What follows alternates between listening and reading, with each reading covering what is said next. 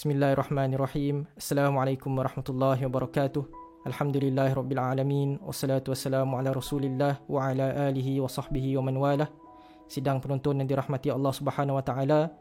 Insya-Allah kali ini kita akan berkongsi serba sedikit tentang peristiwa-peristiwa bersejarah bagi umat Islam yang terjadi dalam bulan Ramadan. Yang mungkin ada yang kita tak pernah tahu sebelum ni. Peristiwa yang pertama ialah penurunan Al-Quran atau nuzul Quran seperti yang Allah firmankan dalam surah Al-Baqarah ayat 185 A'udzu billahi minasyaitonir rajim Syahrul Ramadan alladzi unzila fihi al-Qur'anu hudan linnas Maksudnya bulan Ramadan yang padanya diturunkan Al-Quran sebagai kitab panduan untuk seluruh manusia.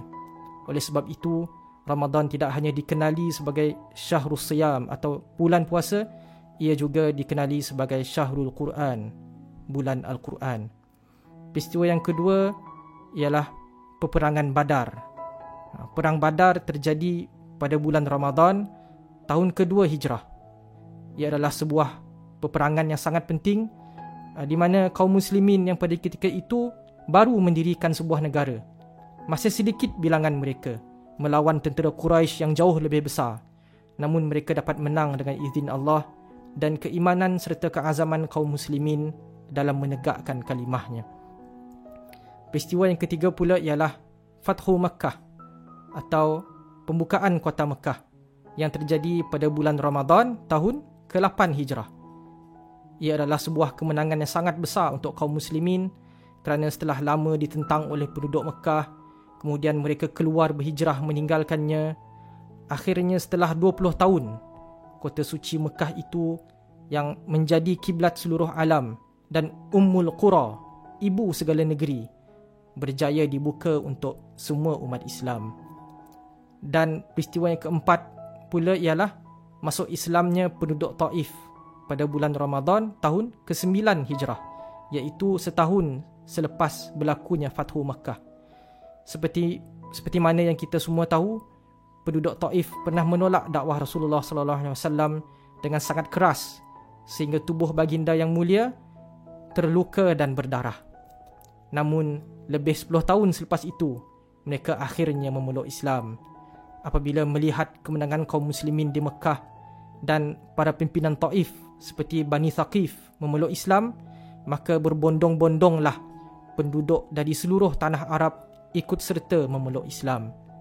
Seterusnya, peristiwa yang kelima ialah pembukaan Spanyol atau Al-Andalus melalui kemenangan tentera Islam di bawah pimpinan Tariq bin Ziyad dalam pertempuran Guadalete pada bulan Ramadan tahun 92 Hijrah.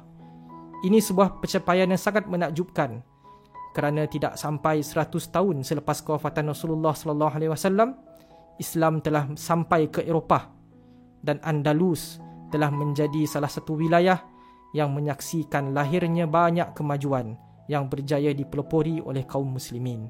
Seterusnya, peristiwa yang keenam ialah pembebasan Baitul Maqdis oleh Salahuddin Al-Ayyubi apabila dia dan tenteranya berjaya mengalahkan tentera salib dalam perang Hattin yang berlaku pada bulan Ramadan tahun 583 Hijrah.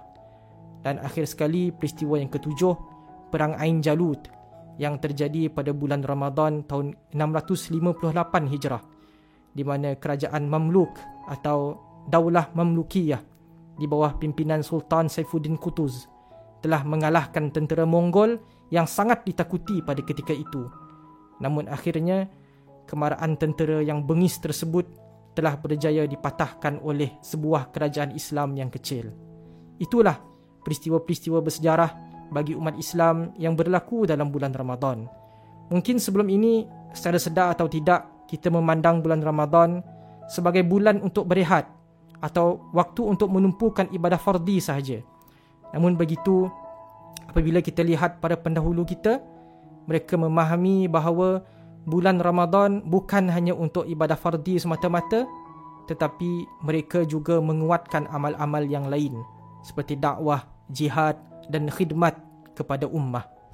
Semoga kita juga dapat memaknai Ramadan seperti mana mereka.